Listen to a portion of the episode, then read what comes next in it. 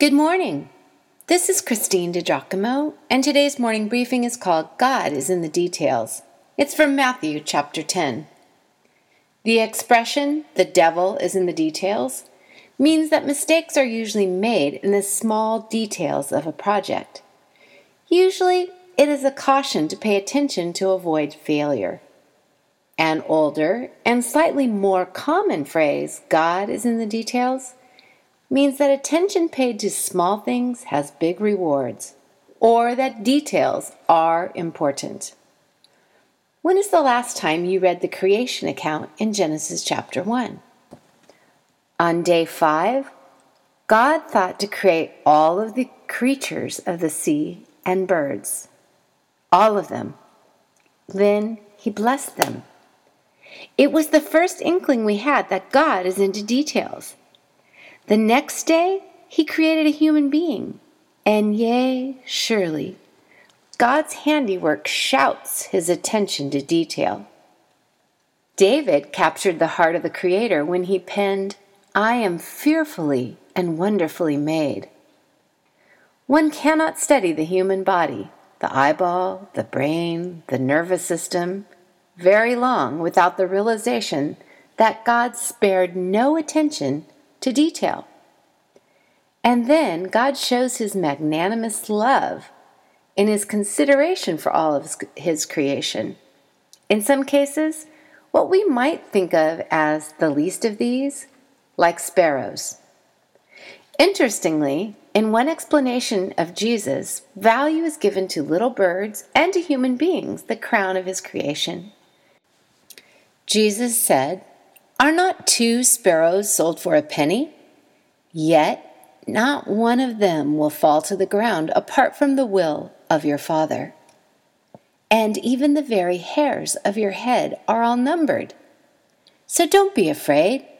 You are worth more than many sparrows.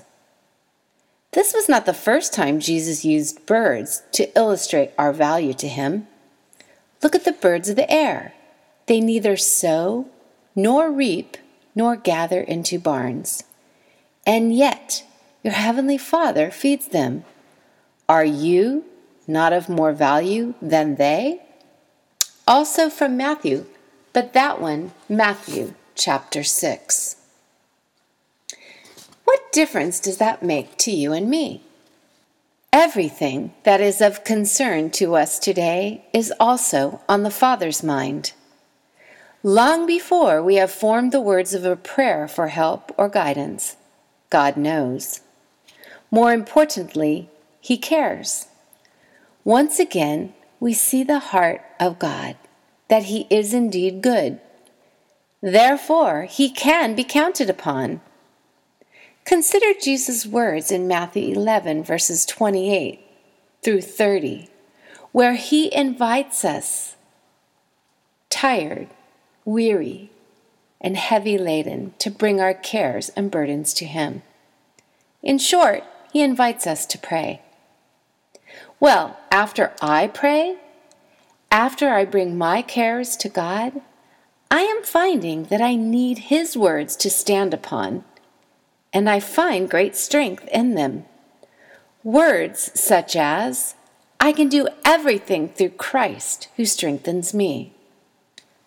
Paul's words remind me that I am stronger than I think because of him. My grace is sufficient for you, for my power is made perfect in weakness.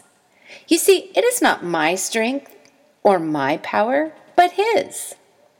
I have access to his power because of my relationship with him. 2 Corinthians 12, verse 9. And so, as the lyrics of this old gospel song remind, why should I feel discouraged? Why should the shadows come? Why should my heart be lonely and long for heaven and home? When Jesus is my portion, my constant friend is He. His eye is on the sparrow, and I know He watches me. You see, God cares about the details in your life. So go ahead, entrust them to Him.